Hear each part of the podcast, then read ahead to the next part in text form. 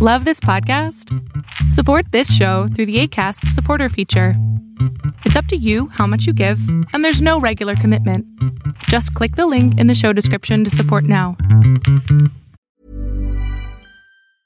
Hiring for your small business? If you're not looking for professionals on LinkedIn, you're looking in the wrong place. That's like looking for your car keys in a fish tank. LinkedIn helps you hire professionals you can't find anywhere else, even those who aren't actively searching for a new job but might be open to the perfect role. In a given month, over 70% of LinkedIn users don't even visit other leading job sites. So start looking in the right place. With LinkedIn, you can hire professionals like a professional. Post your free job on linkedin.com slash people today. Burrow's furniture is built for the way you live. From ensuring easy assembly and disassembly to honoring highly requested new colors for their award-winning seating, they always have their customers in mind. Their modular seating is made out of durable materials to last and grow with you. And with Burrow, you always get fast, free shipping. Get up to 60% off during Burrow's Memorial Day sale at burrow.com slash ACAST. That's burrow.com slash ACAST. burrow.com slash ACAST. I'll have people tell me, you know, I love Jesus. I don't want anything to do with the church. Church full of wicked hypocrites and all this stuff. And I go, congratulations. And they say, what? You're doing the work of your father, the devil. You're not David. The Bible's not about you. Ask me what I know. Don't ask me what I feel about myself. Ask me what I know about God. Ask me what I know about His Word. Ask me what I know to be a verity that can deal with my soul. That's what I need. I mean, this is what's wrong with the Christian church today. We don't know who God is, and we don't know who we are. Give us some men who know the truth and who will declare the truth and who will stand with Athanasius and Polycarp and Calvin and Luther and Whitefield and Edwards and who will declare from the housetops that the gospel is the power of God unto salvation. Hey everyone, welcome to the Round Table 10. Today we have two special guests along with Alex and Paul, of course. Uh, our two special guests are the Berean Millennial, Katie, and Faithful Defender and Leanne. And today we're going to be talking about um, women's roles in general, and then we're going to do your Q&A, all the questions that you guys submitted uh, this week, including uh, some questions that I had left over. Before we officially start, I want to just let everyone know who listens to my show that next week there will not be an episode. Uh, do you guys have anything you want to throw in there, Alex and Paul, for y'all show? No, I think we're going to be. This will air Tuesday, and then Friday we'll have content, and then we'll drop episodes through Christmas week. So, so I'm the slacker, and you guys aren't. Pretty much. All right. But you're way better than us, so. True. So, um, do you guys, Katie and Leanne, want to introduce yourselves? Um, most people are probably familiar if they're uh, jumping on here, but if you want to do a brief introduction, feel free. Sure. Leanne, you go first. Okay, sure. Um, my name's Leanne, and I am found um, on Instagram at Faithful Defender. Um, I am married to my husband. We've been married for eight years. We have two small children. Um, my background uh, I have a BA in Christian Studies. Um, and have served since I graduated college in different uh, various um, teaching roles, ministry roles have always been close to the church, close to ministry. Uh, but my full time job now is being home with my kids, serving there and in home and in my home. And um, recently have stepped out into this Instagram world of helping people um, defend the faith um, using just logic, reason, apologetics, and scripture. So that's a little bit about me. Awesome. All right. Um, my name is Katie. Um, my handle is the Berean Millennial. Um, I've been married to my husband for about six years. I also have two toddlers, um, one and three year old boys. I'm a stay at home mom. And sometimes I do part time graphic design. Um, I don't have all those awesome credentials that Leanne has, but fortunately with scripture, fortunately, I went to a really awesome church Yeah. that taught apologetics on a master's level. Um, you can get an uh, you can get an Institute of Biblical Studies degree through the church. I've taken pretty much all of those classes. Um, so not officially, but I've studied scripture enough on my own to where I feel called and led to teach other women apologetics, discernment, biblical motherhood, womanhood, all the things. So we're excited to be here. Awesome.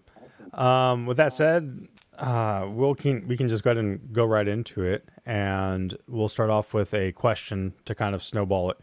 And the question is: As a woman, can I run a blog to teach both male and female Christians and still obey Scripture? How would you guys address that?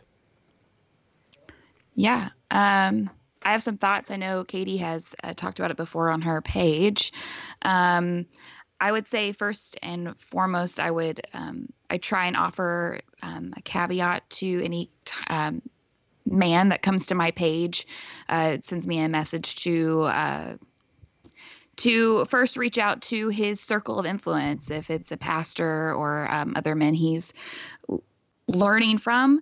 Um, I think my page is primarily directed to women. I, you know, I have a lot of uh, information for moms and wives and just the proper biblical role of women in the church.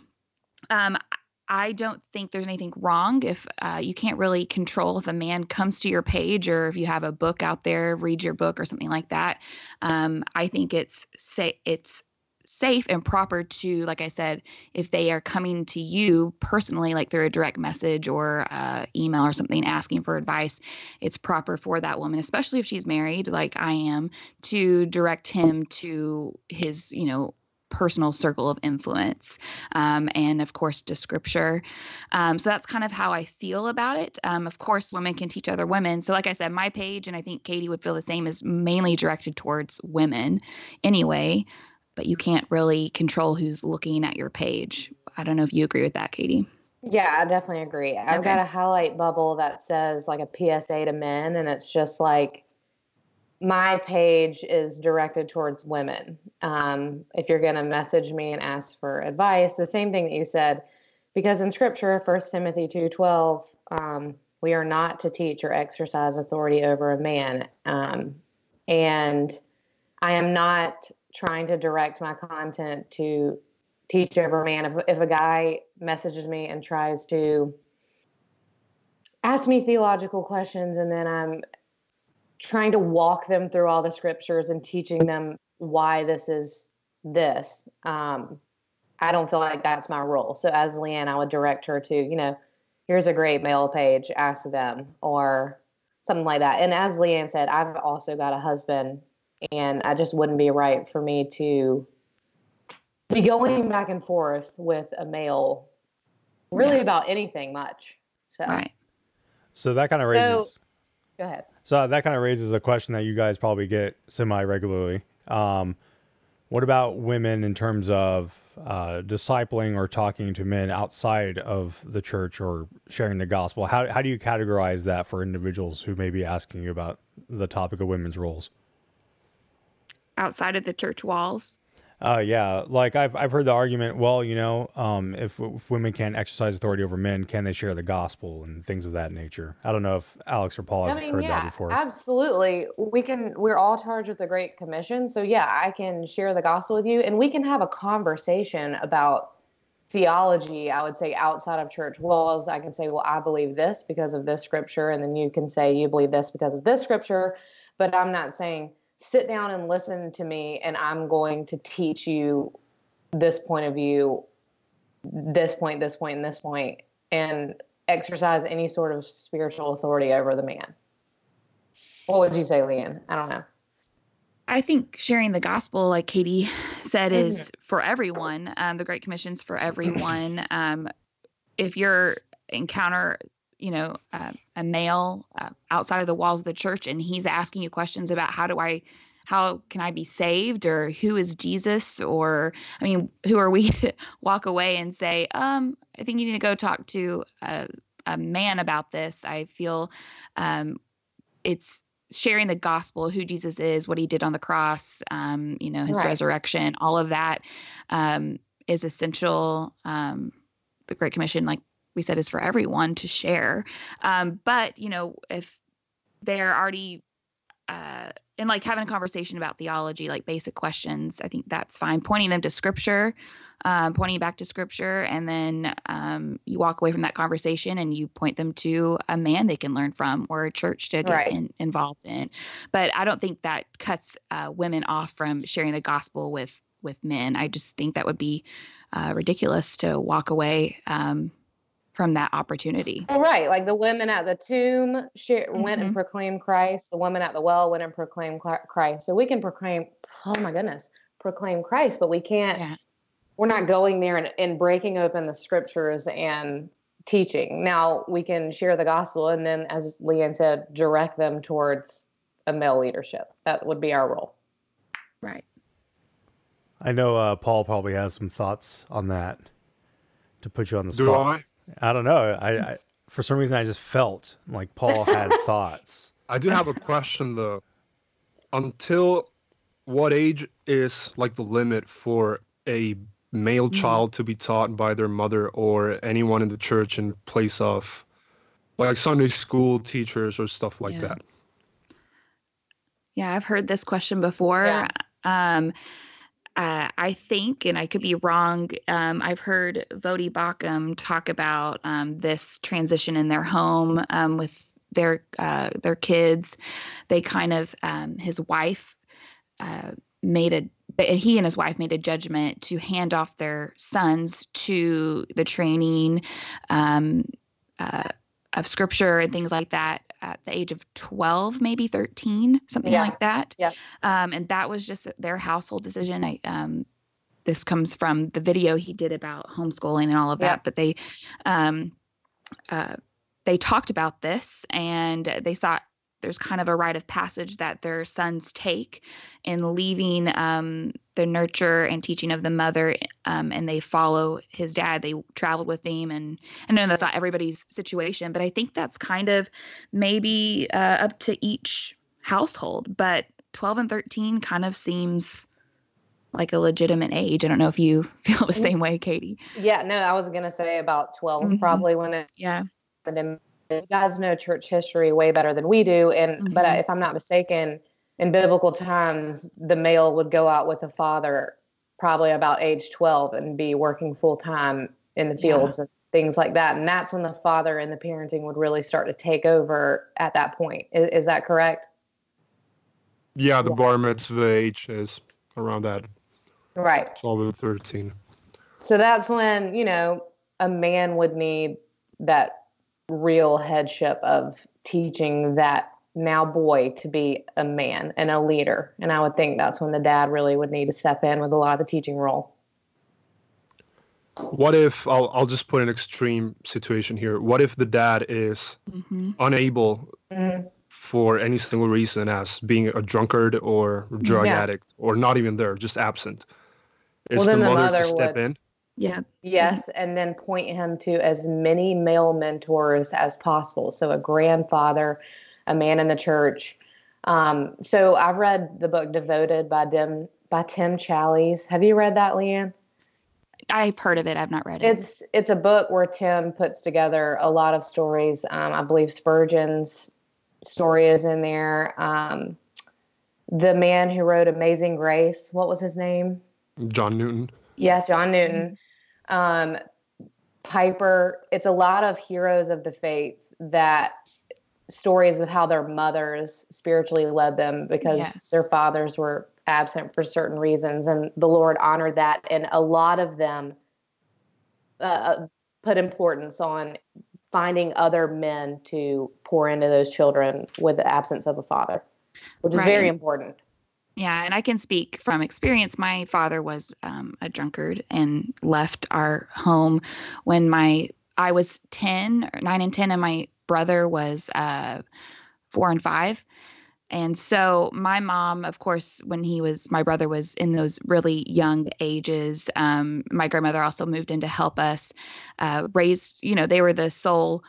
Uh, uh, spiritual advisors for him, and then as he got older, um, found uh, men and uh, in our church to do that as um, he was um, going through um, just growth and changes, and of course helped him um, when he um, in his profession of faith. Um, but that was our situation. I know every situation like that's a little bit different, but I think it would be the mom's job to do it and then um, find the people in her church that could help step in and be that fatherly role, especially if she doesn't, you know, remarry and things like that. So, um, yeah, that's what happened from with my brother, and he um, turned out great. He's one of my best friends. So good good experience there. Yeah, I've I've heard it said that um that Timothy was sort of in a situation like that, but I don't know that you could Yeah. you could actually verify something. Right, from like that. Timothy 1 5, where Paul tributes Timothy to his mother and grandmothers, that his Yeah. faith to them. Right. So that's a really encouraging verse for all mothers out there that Paul tri- pays great tribute to his grandmother and mother for instilling the Christian faith in his son. So anyone out there that's struggling or feels like they are the only ones pouring in, just know that it's a lot of people and God will honor that and there's grace for that. Yeah, I agree. So that so that kind of answers a question that we got earlier about a woman having to step in. And I think you you guys covered it pretty well. I know that, and I don't want to tread back over too much with the first question. I know that I've had eagle ter- uh, I cannot talk tonight. That I've had uh, the feminist type theologians come and um, tell me that sharing the gospel is teaching theology because the gospel encompasses theology. How would you because I don't know how often you guys have encountered that. I have seen it almost in every discussion with a Mhm. with someone of the feminist persuasion. Oh, yeah, Well, definitely. We're not called to not share theology. We're called to not exercise authority over a male. So, So- so, how would you categorize? Yeah, that's that's kind of where I was going. Like, how would you Mhm. categorize the difference there? Well, I would categorize the difference from the actual examples we see in scripture. We always have to go back to scripture where women were running down the street proclaiming Christ. That is not exercising authority over a man and teaching them the whole counsel of the scriptures. That is not dividing truth. It is just proclaiming Christ. The heavens and the earth proclaim proclaim Christ. We can also proclaim Christ and it not be an authoritative teaching role. And it's also not within the walls of the church where women are to be silent. So, Right. yeah. So I you- think you just have to figure.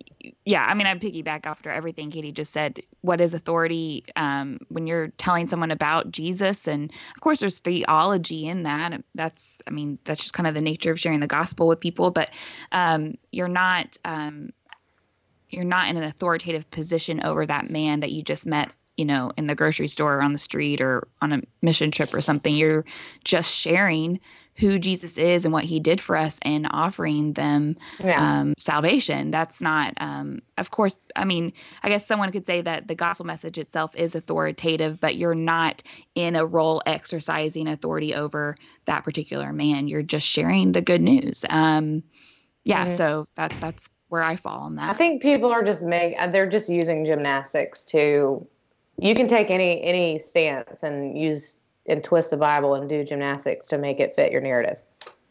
well, we, we never see anything like that. Oh no, we never do.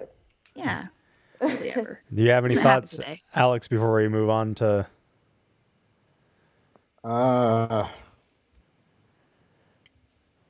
yes and no. I mean, I think you guys, I think you guys nailed it. Um, I mean, I don't know what else I could really add. You know, I, I think what it boils down to is, is something very simple, and and I think today's feminist society wants to uh, really segregate a lot of things, and then I see the church even doing that as well. That women shouldn't say anything at all. They should not talk about Christ. That they should keep their mouth quiet, and it, it's a sin for them to even think about talking about Christ to somebody. And you know, Katie, as you brought up, that that Scripture just doesn't give us those examples. And I think we've got two very uh, extreme sides to the argument that of uh, the role women play in a church, and uh, I don't see a problem with women giving the gospel to somebody. That's not teaching them theology. That's not teaching them doctrine. That's proclaiming Christ. Mm-hmm. Teaching them doctrine is for them to sit down with a Bible, a commentary, a study Bible, mm-hmm. notes, sermons, and saying, okay, this is what these verses are saying. This is the context to it. This is the history of it. This is that is teaching doctrine and theology. And we just, you know, women aren't called into that role, but that doesn't exclude them from proclaiming Christ, sharing the gospel. Hey, have you heard about this guy named Jesus? And I, you know, and, and I see that some people just hold a real radical. I mean, it's a, it's a little bit rare for the for the church to hold a radical view that women shouldn't share at all, but uh, it's it's I've seen it. It's there. Mm-hmm. And I think the feminists who want to, uh, the, the, feminists who use that argument that um, you know the church just, just wants to quiet women they're not even allowed to share the gospel look at the women at the tomb. I honestly think that's an emotional argument. They're trying to get people worked up because they're like look at you know mary at the tomb and like there's no it doesn't really go beyond that. Like they're like i just feel like that if you really sit down with someone who who was saying that doesn't hold water. They're just saying that uh, to capture someone's attention in a tweet or uh, Instagram post, and they're not really explaining what the difference is between the woman at the tomb, the woman who served with Paul, and what the difference is between you know Second Timothy and what that means. So they're just trying to pull it in a heartstring, and yeah, that's that's my that's been my opinion and take on it when I see women use that argument, the feminist side you use know, that argument.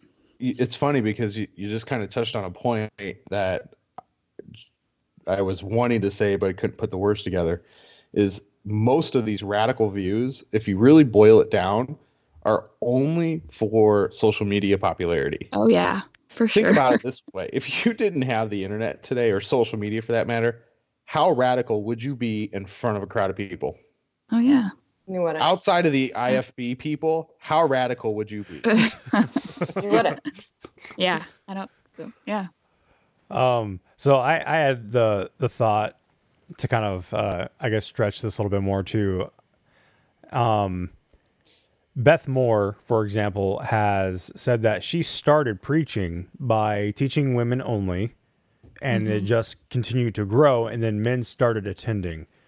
With that, how would you how would you what would you say, I guess, about that situation where a woman is allegedly preaching, but for women, and then men start coming in?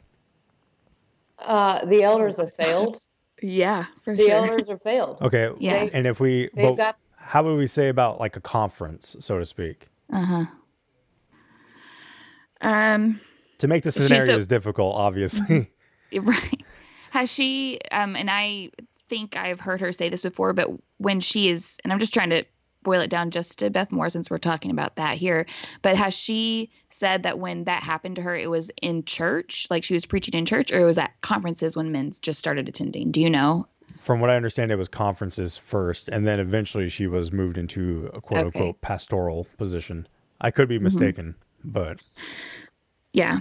Um, I have some personal thoughts about women teaching at conferences. From what I know of Beth Moore, she was teaching at women's conferences to begin with, and I don't know why men would be going to women's conferences. I mean, that was my first like take on it. So if a man shows if a man shows up to a women's conference I think that's confusing. I don't know why he's there.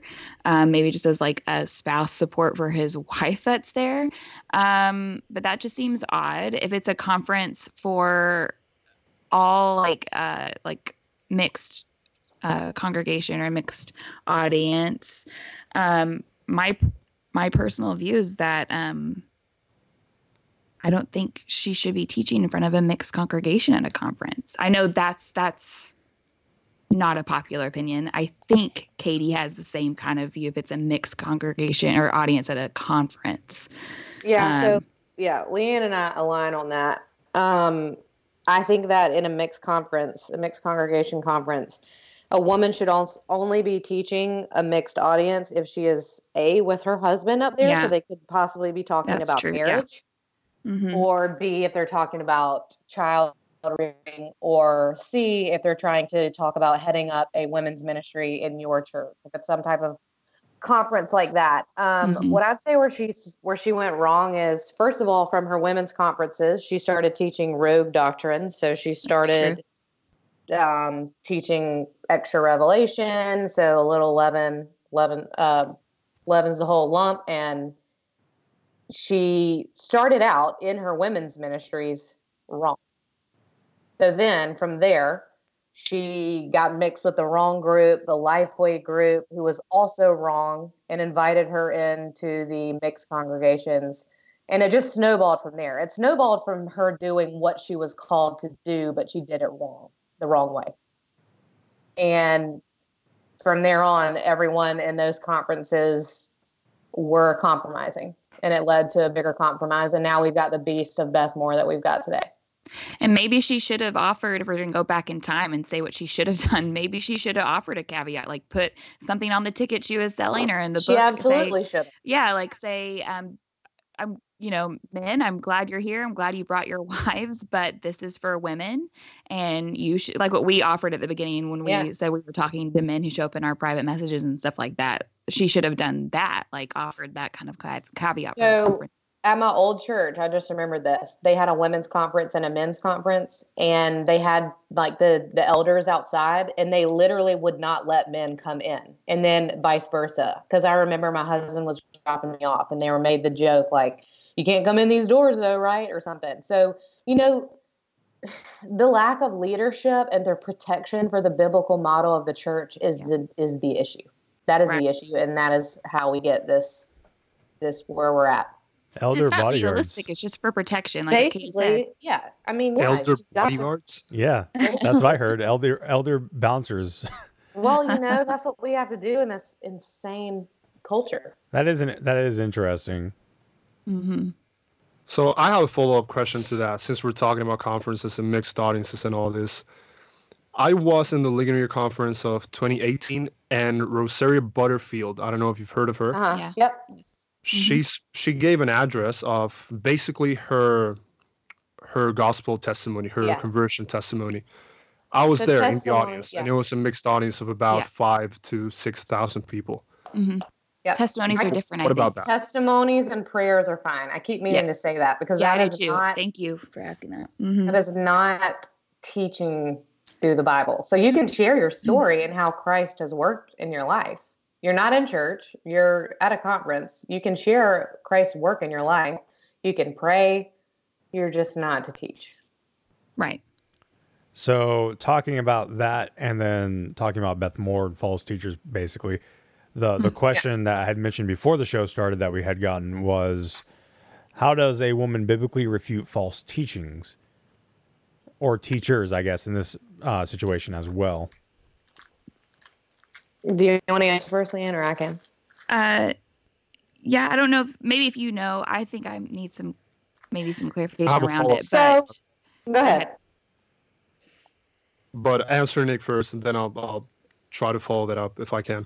Okay, well, I think we're all called to rebuke, exhort, call out false teachers. Um, Uh, my main heart is to educate women on false teachers. Also, I'm not standing up in church and rebuking on false teachers. That would be the pastor's job. Who and he's all and the pastor and elders' jobs are also not to let false teachers studies in the church. yeah. So I think just outside of church, or we could go with our husbands to the leadership and say, hey, why do you have this study in the in the church? So it would be under the headship of my husband if I were to go approach anyone in the church about a false teacher, but it would be in private. And then as far as social media, again, it's just warning women. My Mhm. page is I've said it on my pages primarily for women. If men come there and learn something about a false teacher, well, again, I'm not teaching them scripture, but Yeah. it's not my intent.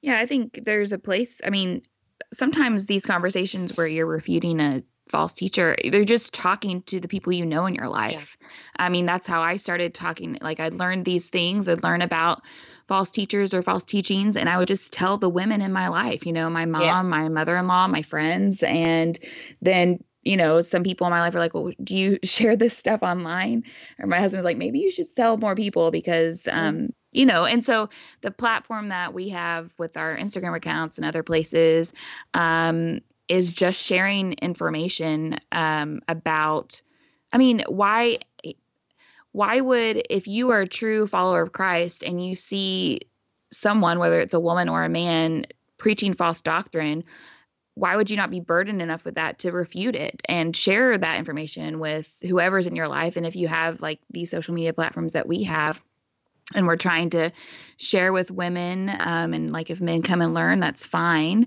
um, about false teachings then um, why not use it to help i mean yeah. that why would you not warn people right because you love the lord and you you see his you know his word being mishandled. You see the gospel being mishandled. I think it's a burden for all believers to want to rightly uh, represent who christ is and what scripture says about him. Um, and if there is so and then there's a time and place katie kind of briefly touched on it to formally do that if you need to talk to your pastor about it because they're bringing in you know right. um, bad music or books or teachings or whatever, then there is a proper way to do. You should go with your husband. You should set up a meeting with your spouse to do that. You shouldn't, um, because it, it affects him too, especially if it's happening in your church. So there's a proper way if it's happening within the walls of your church. And then sometimes it's just conversations you have with people in your life. Like, did you know this? Um, here's scripture to refute this person. And then I think social media can be a blessing in that way. I mean, there's a lot of ups and downs with social media, but if you can get your message out to refute mm-hmm. really popular false teachers, then why not do that? Right. I hope that makes sense. You guys basically answered my follow up question, but mine was a bit more radical. Okay. What if you're at a church and you've been convicted of the reality that the doctrine that they preach is false? Uh-huh. call it a charismatic church or IFB or, or anything of that sort. And the pastor just spews out false doctrine after false doctrine, mm-hmm. and no one does anything. And you feel compelled as a woman to stand up to that false teacher and rebuke them in front of the whole church. And you're not married. Mm. So that's a, that's kind of a weird yeah. situation, but it can happen. What sure. would you do then? is it proper to and i'm asking this because i don't know is it proper to do it in front of the whole church or should you no. try and do it have you you go one to one, then you go. You've already, yeah. Yeah, Matthew 18. You go with a group. What's right. the order that's already been done? Like, have they done the private one on one and all of those things? And then you you leave the church. Yeah, I think a woman is a woman wouldn't be called to stand up in church and rebuke the leader by ever. herself. No, ever. Yeah. So I, you I think you just leave quietly. Yeah. Mm-hmm. So, if, if you've if you've gone to him in private possibly with a group, if other males have told him and he's just completely unrepentant, then you would just leave. Mm-hmm. And you let the Lord deal with him. So I'm going to throw out a trick question. Because that's that's all I'm good for. Um, so, you know, the the big distinction that that keeps popping up is what what's happening within a church, within the structure, within the order, and then what's happening without. And of course, the internet kind of blurs weird lines and mixes all that. Whatever mm-hmm. whenever it comes to calling out false teachers, do you address males or only female false teachers? And if you address males, then how would you answer someone who says, well, aren't you exercising authority over a male by doing the role of another person who should be, I guess, calling them out as a male? I don't know how, how to frame that question. Mm, no, because I'm just gathering public information and putting it together. Yeah, I don't think that's authoritative. You're just It's not authoritative. I'm just yeah.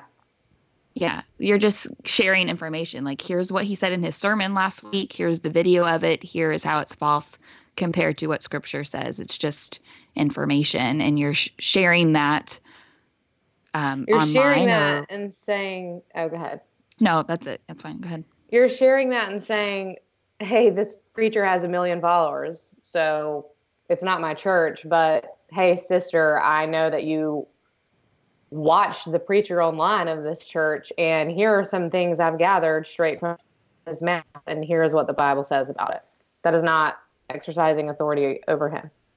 Yeah, I'd like to chime in on that too, because I think you guys are pretty close on that, and I'd I'd agree that social media uh, isn't an authoritative platform.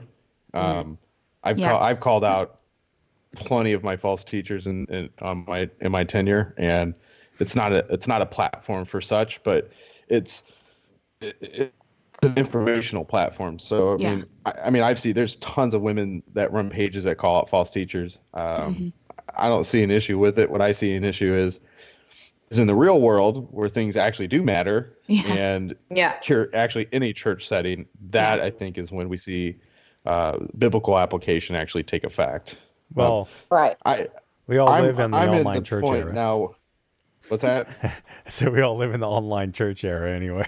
I, I was, you know, I was just gonna say, I'm like, I'm at a point where, you know, social media is just becoming a big platform of make believe, and Oh, I'm- it's just, eh, other than maybe sharing some posts today, I'm, I'm completely checking out on a lot of things, and I'm just because I, I don't, there's no edification for it for me, and you know, I, I got way more stuff to do in the real world where I, mm-hmm. I, I got my, I have my real Bible in my hand, I've got 75 books in my reading stack. I got seminary, full time work, my wife and my kid. You know, I got I got I got life to live.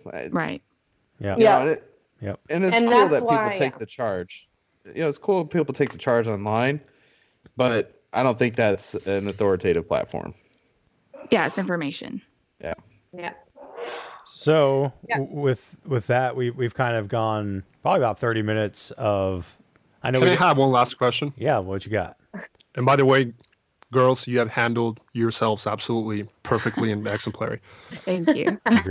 what is something that we haven't really set down? What is having authority over a man? Oh, that should have been a first question. Yeah, that's a great question. The host is slacking. Um, well, in um, church setting, if we're talking about Second Timothy uh, or First Timothy two, um, uh, that's kind of where I pull. That's where you know Paul talks about having. Uh, he says, "I don't uh, allow a woman to have authority over a man," and that comes within the church setting. So you have to look at that context of what everything he's laid out beforehand, how the church is supposed to be run. Um, so in that context, um, you know, that's where we get that women can't be um, pastors or elders um, within the church because I think anytime that you open um, the Word of God to go through what uh, to teach what Scripture says, to teach doctrine, um, to help people understand it. The Word of God itself is authoritative, um, and so I think that applies to women who are trying to be pastors. You can't do that. Um, and then he also uses the role of, um, you know, uh, how the house is set up or the home is set up. You know, the the the man is the head of the woman because Christ is the head of the church, and so that sets that authority. So we have the model of how is Christ the authority of the church. That's how the uh, husband is the authority over the wife, and it all models each other. But um, in the church setting, authority I think is opening the Word of God, expositing it, and teaching the congregation how to interpret the text, how to live their life as a Christian, and that's authoritative, and a woman can't do that. So uh, that's my initial take, Katie. I don't know if you, I'm sure you have things to add. to Yeah. that. Well, that was exactly what you said. Was I was what I was going to say. Um, the reason that, or what is spiritual authority, is the male is outlined to be the spiritual leader of the home, and with the spiritual leader of the home, and they're also outlined to be the spiritual leaders of the overseers and elders of the church. Yeah. So as we see um, God in his triune self is submissive to himself, Christ to God, the Holy Spirit to Christ. We are also submissive in our homes to our husbands and the spiritual leaders as spiritual leaders, and then our children us. So the wife is to obey the husband, and the husband's headship is Christ. So leadership and authority is, you know, the husband leads the wife. So in no in no way should a woman come outside of that and lead a male spiritually. So women just, I don't know if that answers your question, but we are to be submissive and anytime you step out of that submissive role within your home and then even more so with the church body, you're out of line because scripture says that it was Eve that was deceived, not Adam. So mm-hmm. women should not be leading. You should not be going out of the headship of your home and then out of your biblical role within the church. Great. Perfect. So uh, we're going to be getting a lot of messages about whether or not ESS is true, Paul. um, so when it comes to well, this question is kind of related, but I kind of wanted to move into the the question uh, Q and A part. So we're gonna th- throw some random ones. Which, by the way, Paul and Alex, if you guys see one you want to throw out, but uh, one that kind of relates to motherhood and parenting in general. But so Frozen Two, Moana, etc. is it okay for kids because of the magic and the false gods? To watch those things? Yes, for kids. Okay. Um, well, we haven't seen any of them because I Yeah. have little boys. But I, if okay, so I haven't seen them. But if I saw something like that on there, I would probably turn it off. If it, I don't know what it's got on there, but if it has um, false gods and stuff Mhm. like that, then no, I, we probably wouldn't watch it. Yeah, um, I this may be personal um, to each household, but um, my decision right now with my kids is to guard that um, for my kids. Um, when they get older and they ask about it, or maybe they see it at a friend's house, uh, have the discussion. Obviously, don't be afraid of discussing what's right, right and wrong with it.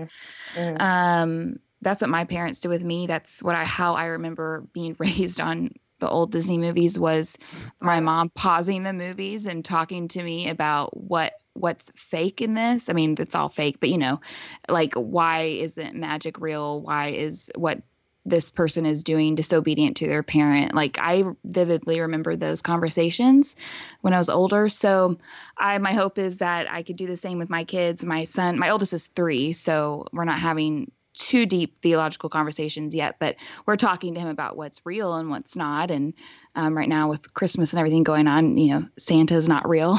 I hope. Right. I should have given that caveat. He's before. not? There's- I don't think there's any kids listening, but um, you know, having that conversation with him, like this isn't real, but Jesus is, and so maybe that's a personal decision within each person's home. I've heard some really great conversations about um, using it as teaching lessons. You don't want to shelter your kids completely. Uh, you want to be able to expose to things like that and be able to have those conversations. Don't be afraid to have those conversations. Basically, I guess. Um, Right. and it depends on your kid's age. stuff. Yeah, yeah. So So, you- just equip them accordingly.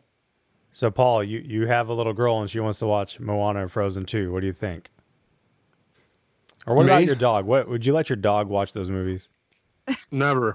I have an eight-year-old niece, by the way. Oh, yeah. w- Whenever I, I see her watching those kind of movies, I I either turn them off or stay watching them with her With and explain do exactly what a girl said. Explain why that's false, and Right. I, don't- I don't know how how thick is the an eight-year-old's brain, but Mm-hmm. I, I I do what I can. She's a bit Yeah. stubborn though. What do you think, Alex? I I have an opinion that's probably going to stick out like a sore thumb, but I'm, I'm going last on purpose. I'm probably I'm probably gonna be the the guy that's gonna flip everything on its head Oh, because sweet, I won't be the uh, one. Break the TV. um, you know, I grew up in a secular home, and uh, so I grew up watching everything. Uh, as a young adult, I watched a ton of just terrible movies, um, and so through my Christian walk, that's one of the things that I've really tried to step away from is so much of the just garbage Mm-hmm. content that's out there. Uh, I still watch some stuff that's humorous, and it, you know, you guys would probably be like, "That's," or not you guys, but people listening would probably be the first to jump on the bandwagon and tell me that's not Christian and you shouldn't watch that. There's nothing wrong with it. It's not explicit. It's not sexual. It's just stupid comedy, or it's you Mm-hmm. know maybe it's an action movie or whatever. Um, so because I watch it, my kid watches it. Um, but I won't watch things that are scary or or, or sexual in Yeah. nature or uh, gory or things that I know that would corrupt her. Um, she's only 20 months old, so she's not like I mean she's absorbing, but she doesn't understand stuff yet. So as she gets older, uh, I, I don't know. I mean, as long as it's not satanic Yeah. or or or like just flat out terribly blasphemous, I, I don't really see a problem with it. But w- in our house, we don't really we're not avid TV watchers. Uh, most of the time, the TV's on for a matter of a couple of hours at night, and that's tops because I've got so much going on at night. My wife's got so much going on during the day. We just we, we'll turn we, we use the Amazon Fire, so we just turn on Yeah. Spotify and put music on, and Right. my daughter loves it. She plays with books more than she does anything else. So, Awesome. I mean, that's just Yeah, kind it's of where we're at with with w- life. But eh, she watches, you know, her little. She's got a little dog show or something on Disney that she likes. Eh, it's fine. It's G rated. No bad content. What if you that. catch her watching CNN? I would burn the burn the TV, torch the TV. Uh-huh. Yeah.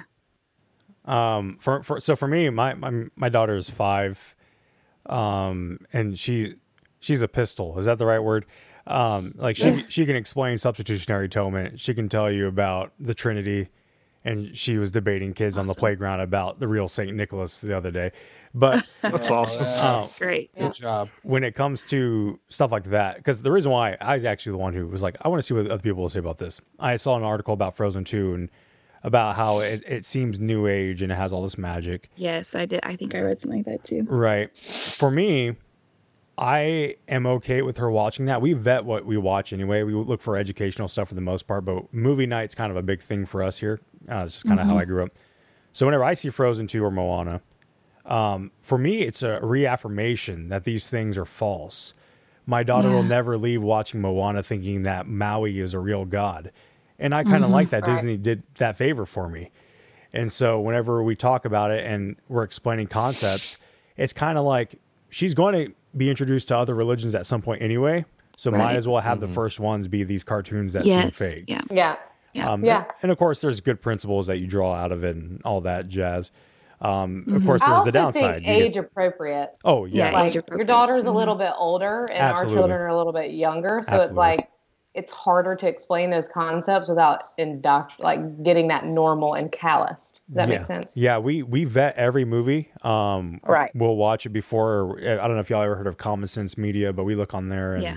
it's a great great resource. But it's just one of those things that um, we've been challenged on it before, and so I was like, Yeah. well, I want to see what other people say about this. So I threw that out there. Yeah, it's a good question. Let's see. Do you see any questions that pop out, Paul? I'm still thinking that a five-year-old can explain the Trinity. well, well, it's Nick's daughter, so I mean that explains yeah, that. yeah, that explains it. She's a really. mini genius. Um, J- Jason was joking that I should get her on the show. I'll have to think about it. Oh, that would be awesome. Don't expose her to that. We'll do, we'll do, Us? we'll do a catechism. oh, trigger Alex word. and I? No, please. Yeah, not us. We're terrible. We'll do a catechism uh, on the show, and then people will get triggered that we did a catechism. That'd be awesome. Make it. Make sure it's the Lutheran Catechism, so they're super extra triggered. Now, here's one. We, we use the New City Catechism, which is triggering Oh. for some Tim people. Keller. Yeah, Tim Keller's Uh huh. Tim Keller, but it's a Uh, good if catechism. Tony Evans has one. Tony Evans has Oh. one. No, I, I said if he did, Oh, he's got a study Bible now. Joel Osteen yes, I has saw one. that. Joel Osteen Everyone has a has a study Bible. Mhm. I have a study Bible. with uh, next week. with Joel Osteen's catechism, it says, uh, you know, what is the Bible? And it says, this is my Bible. Yeah, It's- yeah. it is what I said I am. I don't see any questions that are popping out in particular. Can I make you uncomfortable, Nick, with a Uh, question? Yeah, I feel single. That Will you- there's there's. Will you ever four do of- talk about the C.S. Lewis post you made a while back? Oh yeah. no, I'll leave it in the dust. Okay, that's it. Well, what what do you want to know about it? Uh, because th- I've never read C.S. Lewis personally. I've never read a book by him, but I have read um, Martyn Lloyd-Jones' um, opinions on Lewis, and they Oh. are not favorable at all. So he didn't even consider him a Christian. Oh, Hmm. that's that's I didn't know interesting. that. I'd like to read that. Um, so C.S. Lewis was a big influence for me coming out of atheism. I read Mere Christianity, Yeah. and then I repicked it up several years later, and I read it again. I was like, "What is happening?" Mhm. Because at the end of the day, Lewis is not a theologian, and um, actually, he's been labeled uh, evangelicals' favorite heretic by several people. Yeah. Um, I I've mean, that. his he called substitutionary atonement kind of silly. He believed in inclusivism. He believed in the necessity of the sacraments. He believed in purgatory. He believed in white magic. The list just kind of goes on. He, he's out there. And Ugh. really, I Yeah. mean, I, I said in my post too, I can appreciate him as an author. I have his books on my shelf right behind me. Um, I can appreciate him as a writer, just like I would Tolkien, but I would never Mhm. call Tolkien a brother because he was a Catholic. Same kind of situation for me. But does that answer Yeah. your question, Paul? Yeah, pretty much. I just want to correct myself. I don't know if Lloyd Jones referred to him as non-Christian or non-evangelical, but they're that's basically the same. So There's a trend. With- yeah, it does answer. Yeah, he, he was an Anglican, so Yeah, I know. There, there seems to be a trend with those guys being really loose with do- loose with doctrine. But So I um, read part uh, big chunks of Mere Christianity in school, um, in college, and we learned uh, some of you know he has some good arguments, you know, for who Christ is. Like the he was either you know a lunatic or you know that famous argument. Liar, Yeah, yeah. And um, that was my first really introduction to him, and I and I loved um, his approach there and his apologetics there. And then uh, forgot about it and picked up the book again uh, a, few, a few years ago and started hearing these what you just called him. And um, all those different claims he was making and things like that and had for and went back and um, I didn't give it much thought until again recently. And I asked my husband about it because he he has mere Christianity and he's always talked about how much he loved it and he said, "Well," and I gave him some of the uh, quotes and stuff that he would say that kind of says all those um, things about atonement and things. And he said, "Yeah, that sounds kind of crazy, but it's like how we did. How come we didn't pick that up when we first read it? Like you were saying, Nick. Um, you kind of go back later after you've been uh, more learned in scripture and stuff and see that, but." I do like some of the things he says. I need to read more myself about some of these claims about him. So just dig into that. yeah, my, my biggest concern with him was in Mere Christianity. He he makes a uh, statement about inclusivism, basically saying that Yes. that Yeah. you, you don't necessarily need Christ. You have Christ in your Yeah. religion. Yes. And I was like, Right. mm, no, sorry. I think I think that's just like whenever you're a young Christian and you're reading something like I, I always make it a joke. One of my first books as a Christian was Rob Bell's Love Wins. Oh god. and anyone who knows anything, I mean, I didn't take it seriously. I was like, oh, this is interesting. Uh, and so thank God, obviously, that I didn't go down that path. But I mean, that's just how it works whenever you're a young Christian, I think. Right. Did you know that Rob Bell came out with a movie that's titled The Heretic? I have. I've been It's like a wanting watch documentary about himself. Oh, about himself. I wanted to watch it, but I never it found correctly? it. Yeah. Yeah. Interesting. Crazy. He's a character. He's something. Very much. So I see a question that pops up. Should women wear heads headscarves when praying slash preaching? I think that answers this itself question. still. All day. A lot of people have opposing opinions on this. Yeah. Um, I say no, we don't need to. What do you say? That's my quick answer. What's your quick answer, Leah? My quick answer is if you want to, there's no harm in it. Right, it's And not a if sin issue. yeah, and if you don't, then that's fine as well. Um, I've heard good arguments that you know the your hair is your head covering. Mm-hmm. Um, this is for is it First Corinthians 14 where all this comes from? Um, Uh, Second Corinthians 11, if I'm not wrong. okay, there may be a couple of places where it?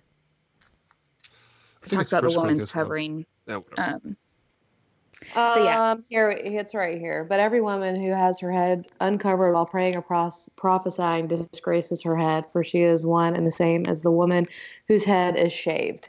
So basically, what it is is, and this is what I believe. I know a lot of people disagree, and that's okay. I don't think it's a sin issue, like Leanne said, but it, it was a symbol for the day of submission and headship to your husband and to Christ. And just like we wear wedding bands today as a symbol of submission and to our husbands and that we're married to him, that in that day, women differentiated themselves with their head coverings. It would almost be like you don't wear man's clothing or like it would be it would be disgraceful for a woman to shave her head completely because that would be her glory. Um, yeah.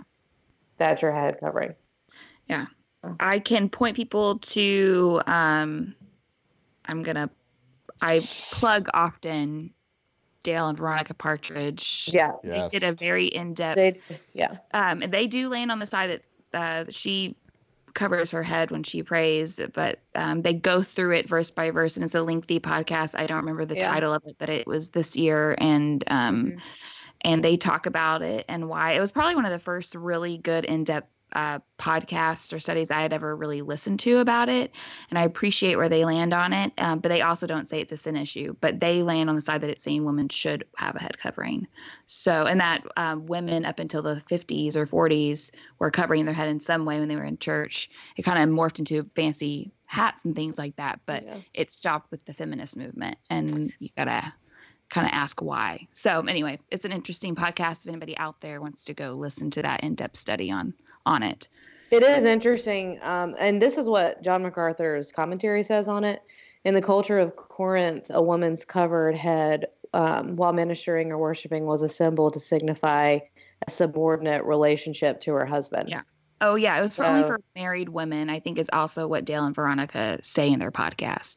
Uh, the- he says the apostle is not laying down an absolute law for women to wear veils or coverings in all churches for all time, but is declaring that the symbols basically were for that day. Some things are cultural and some things are and Did yeah. it- that's cultural. Didn't R.C. Sproul, uh, Paul, hold to uh, head coverings being universal? Yeah, he did. Yes, yeah. he did. hmm I know, Paul, you have opinions because you like Corinthians. Yeah, but I don't have them now because everything was basically answered. Well, there you go. Here's the here's the other thing that I think about with it. Um, if it's a sin to pray or prophesy without covering a head, then most women in our culture, I mean, you think about Elisabeth Elliot. I mean, think about the best woman you know in your life is living in unrepentant sin for not covering her head every time she prays or prophesies, aka teaches. So don't you think God would immediately reveal that in so many women's lives that are living out their calling every single day? So that's the one thing that I think about is if it if it's a sin issue, then this would be very different, in my opinion, um, to how people were being um, disciplined and in ongoing sin. Yeah, I think it is culturally bound. And Yes. I believe that I heard R.C. Sproul talking about this and saying that women who went along in the streets of Corinth with loose hair were basically telling others by their appearance that they were prostitutes, that Yes. they didn't Mhm. um, submit Yeah. to any man. Yes. So I think it is cultural. That's what it Besides. First Corinthians is a very specific culturally and church-related letter, so I don't think that can apply to, um, in a in a universal sense, to the whole church. Okay. Agree. Yeah, I take the same position that it, it was cultural over um, over universal.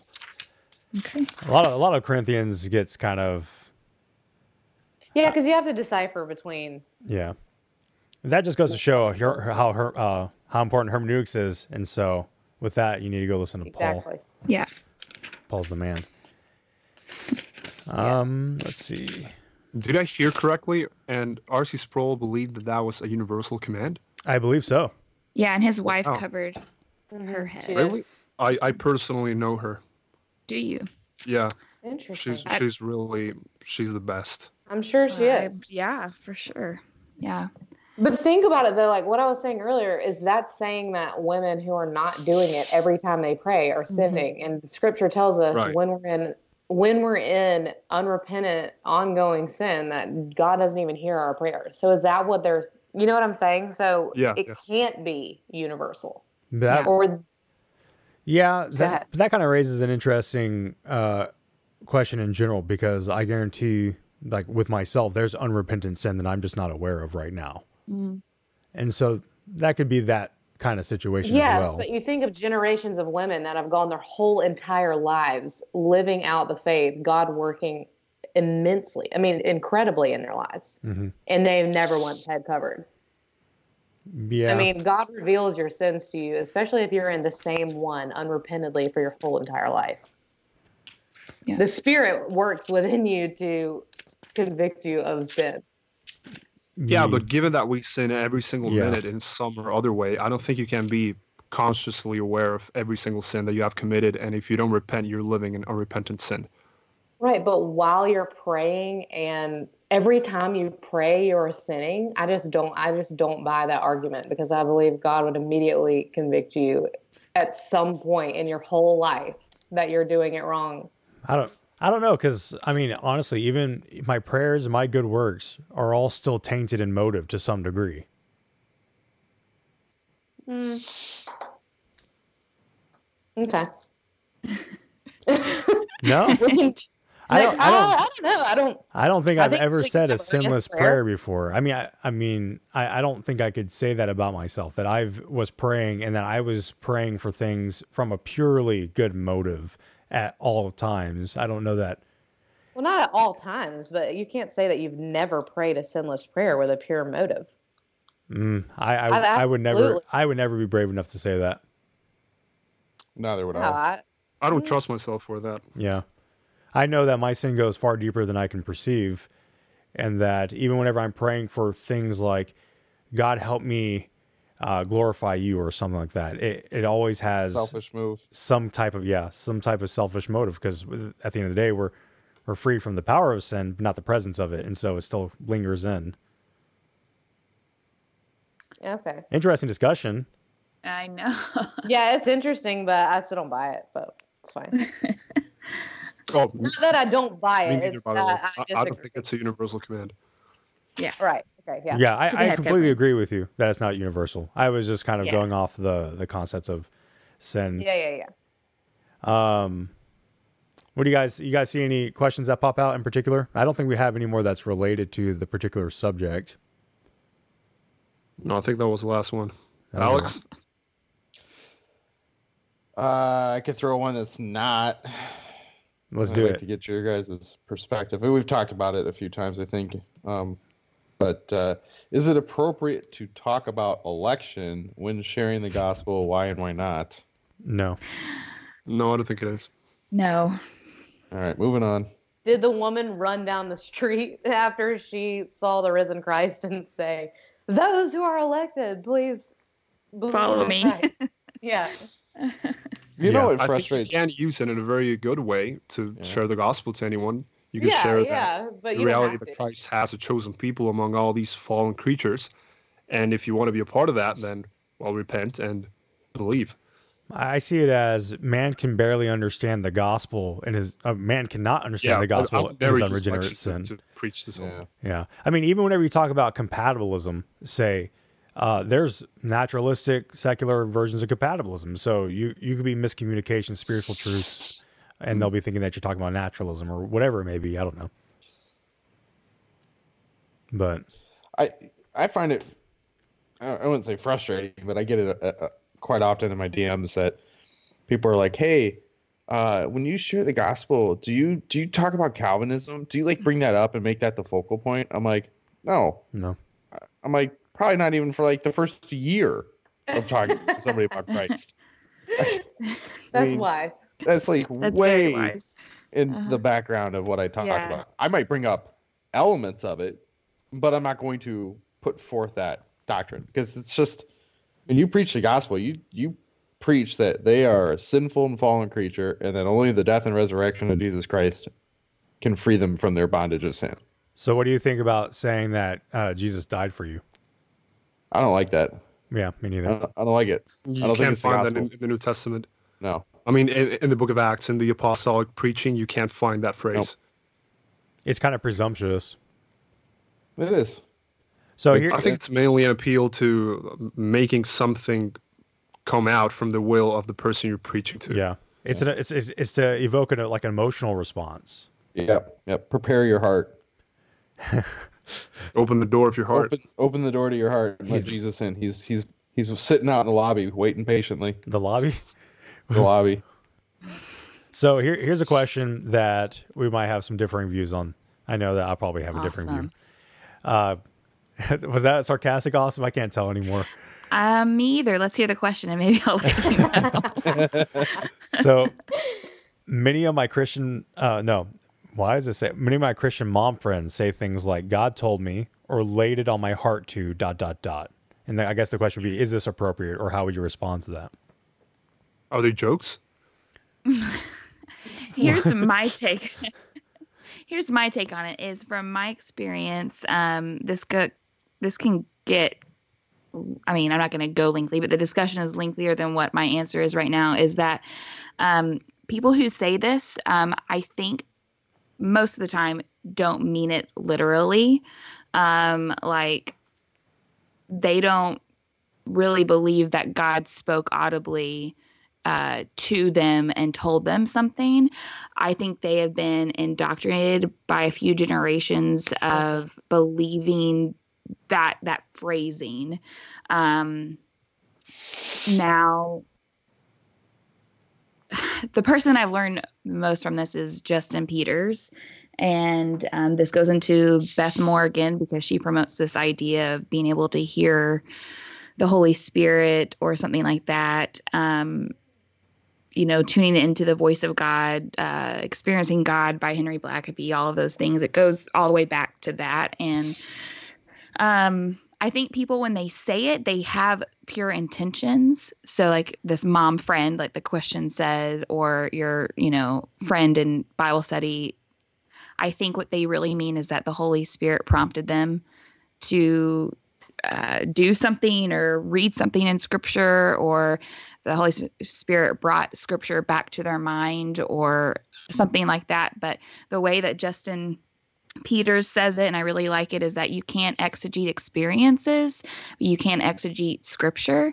So, why did quote unquote the Holy Spirit lead you down a different road one day home and then you met someone and you were able to share the gospel? We don't really know. Like, we don't know all the ways the Lord works. We can't exegete that experience. Uh, we can exegete scripture and we know based on scripture how God speaks to us, which is through scripture.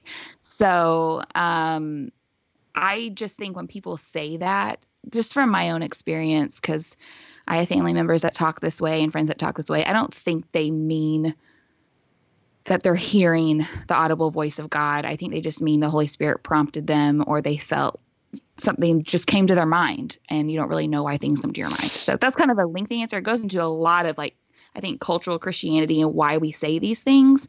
Beth Moore is a big promoter of it. Uh, I think it kind of started with experiencing God and Henry Blackaby and teaching how to hear God's voice, and there's a whole history behind that. Um, but I don't know if Katie, you have anything to say about it. Uh, um, you covered most of it, other than oftentimes we see the Holy Spirit's work in hindsight rather than yeah. in foresight. So we'll say, oh, okay, I see like the guiding of the Holy Spirit there and why that happened and now and how God was working. Um, but I do think that people use those phrases to say like this is authoritative, so listen to right. me. Oh, they obviously abuse it, so listen to me, and it will be something completely off the wall. Mm-hmm. Um, but I think like your typical Southern Baptist, you've just heard that for generations, yeah. and you say yeah. that when you really mean like I'm doing something that would be biblically based, but people way overuse it. Yes. Way use it when this when the spirit's not leading them at all.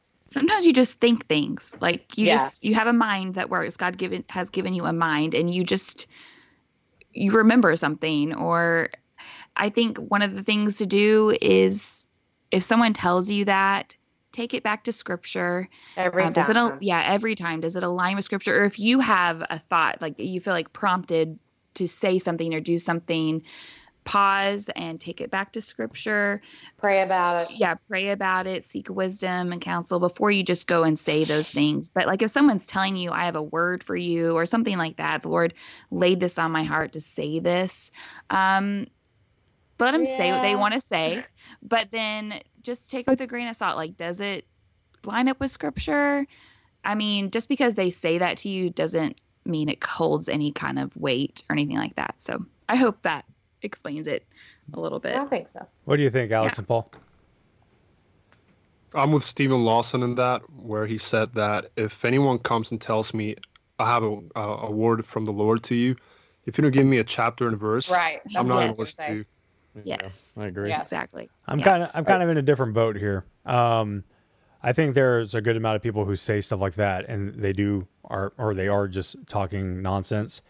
Yeah. But I think a lot of that's true. people describe the Holy Spirit leading them to do something as that.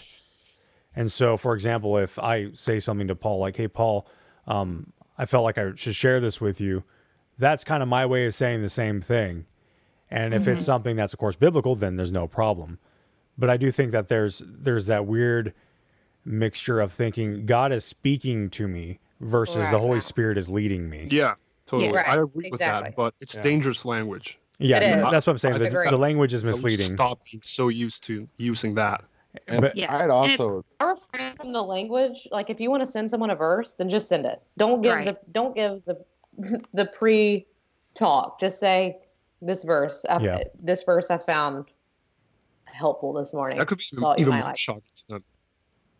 I in the think, sense of wow god god is trying i mean not trying god doesn't try anything but god god laid this on my brother or sister's heart Mm-hmm. and they're Yeah. sending it to me so thank you but Yeah. not Right. not god wanted me to tell this to you and send this verse to you and then you send the verse that's unnecessary I think it's I agree. Just send the Mm-hmm. verse. I think it's important to to kind of stress that whenever we're talking about this particular subject, though, because I do think that a lot of people hear it and they say, "Oh, so the Holy Spirit doesn't do anything anymore," and I think that's really what people hear and see Not whenever we Mm-hmm. yes, talk about I think that is what people hear. hmm Yeah, Alex, true. you had a thought. What, what were you about to say?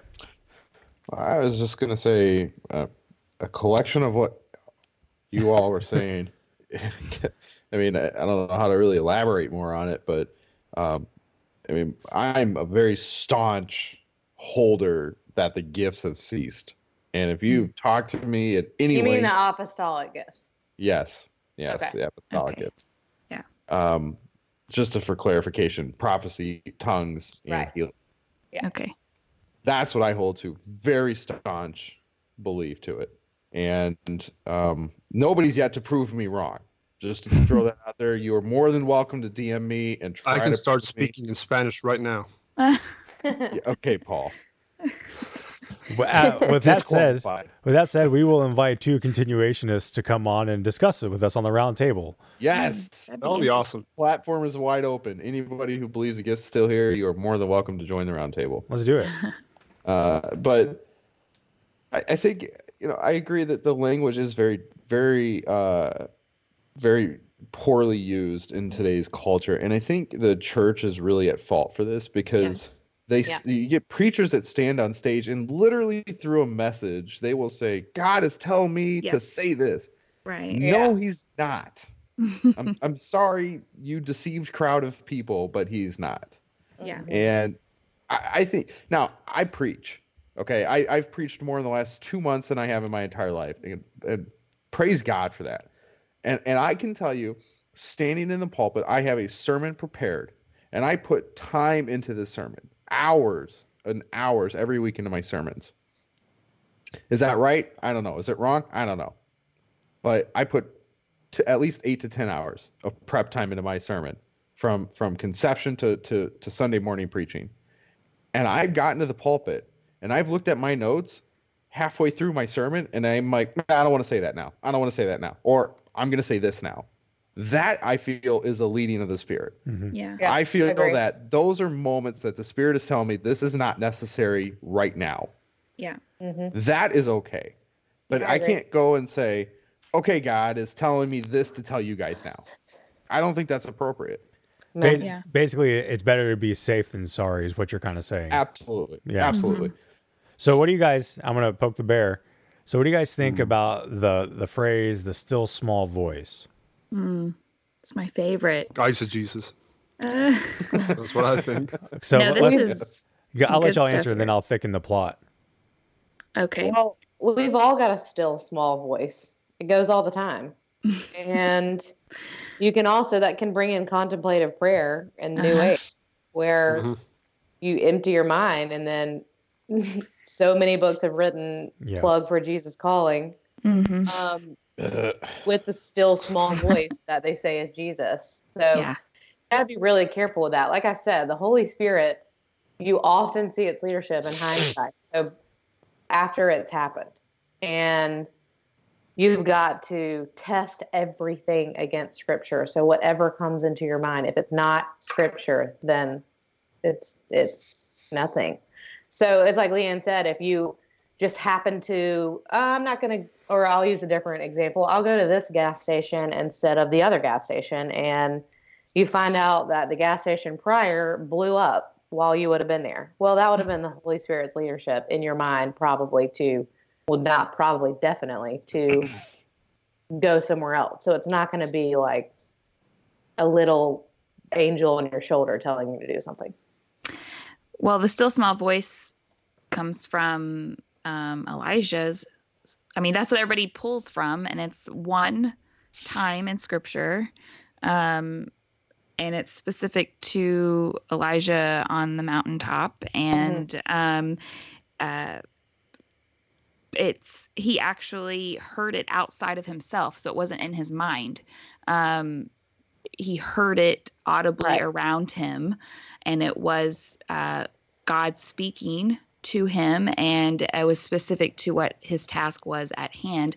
Uh, there's no other time that that happens, um, at least that phrasing that everybody loves to use.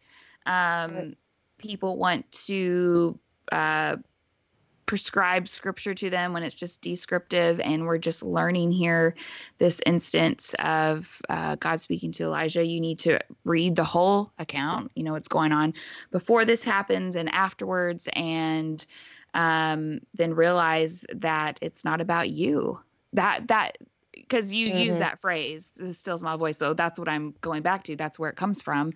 And um, I think the other one people like to use is, you know, um, the sheep hear my voice, my sheep hear my voice and, and, And know me. yeah And follow me.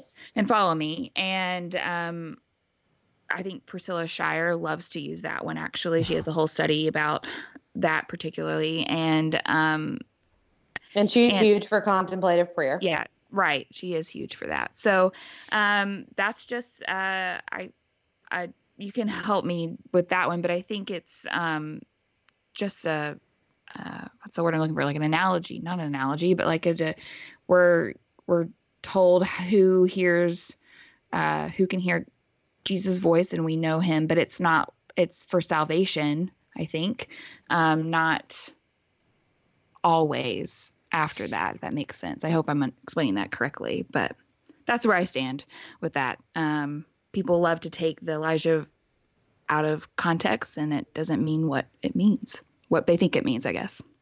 I kind of have a gist of what Alex is going to say. Ooh. What are you gonna What are you gonna say? I don't know. I might. I might throw. I might throw the wrench in it for you. Well, I have a Uh, wrench too, though. Okay. I have one too. Oh, Let's. Ooh. Everyone I have has two, actually. wrenches. Can I throw the first one? yeah. Go ahead. Fire. It's Let's actually a what you got. joke, not a wrench. Oh, Steven Anderson says that John 10, uh, 10 27, um, my sheep hear my voice and they follow me. He believes that that means the King James Bible. That's it. Yeah, I've heard I've that. I always remember remember that White when I listen to that verse. I don't know why. I've never heard that. Um, Interesting. So I'm gonna say the still small voice uh, is something present within us that we like to blow out of proportion, and uh, so in my recent studies, one of the things that Luther has really held to is is the the, the captive bondage of the will, right? And through the conscience of his self, he has discovered that his will is you know, bound to f- sin. His flesh is bound to sin, and yet he has this alien righteousness of God in him. So he's got these two natures in himself. And so he would view that still small voice as God telling him or you know guiding him to whatever his you know, next application is in that instance. Uh, so I mean, again, as we get to this point where language has to be precise and we have to be um, very, very careful with what we say, and I probably didn't even describe it well enough in that brief motion. That's the thing is language with Christianity has to be precise.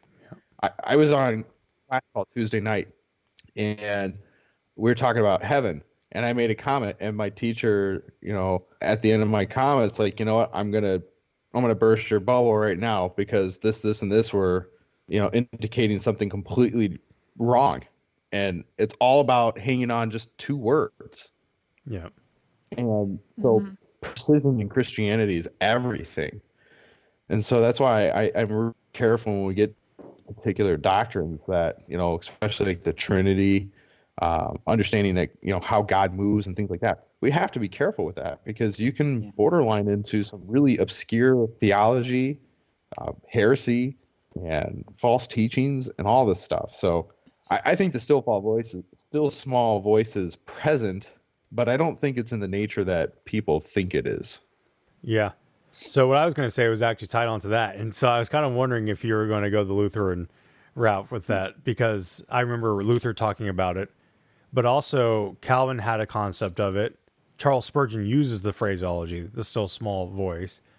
Jonathan Edwards, you just name it, but they understood it as being the monergistic work of sanctification, where mm-hmm. where the new nature is producing these thoughts and producing the dispositions of where God both wills for you. Uh, I can't remember how the verse goes. Paul probably knows off the top of his head, where he works both through us and in us so that we complete our work for God. But it wasn't a special message, it was a means of sanctification, how we understand the new nature in our life and how we respond to it, stuff like that. Is that kind of what you got from your study? Uh, yeah, and you know that's I, I think that kind of hit it because when you, it's the dual nature, and I, I think Paul and I got into trouble with this in our early podcast days. I think that I made the comment that I thought we were only single natured, and I think I got somebody. We got a couple emails and some DMs, and we just got railed on it. and so uh, you know, and but by studying, you know, Uh, you start to unpack things, and that's the whole point of what we do, right? Is as pastors and theologians and and followers of Christ, we learn every day. We are learning new things about the mysteries of Christ. You're not going to know everything the, in the, within five minutes of being a Christian.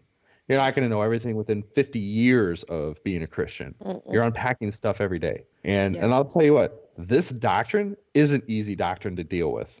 The average Christian doesn't need or care to know about their dual nature. They know that they're a sinner and they know that they're a saint. That's all they need to know. Mm-hmm.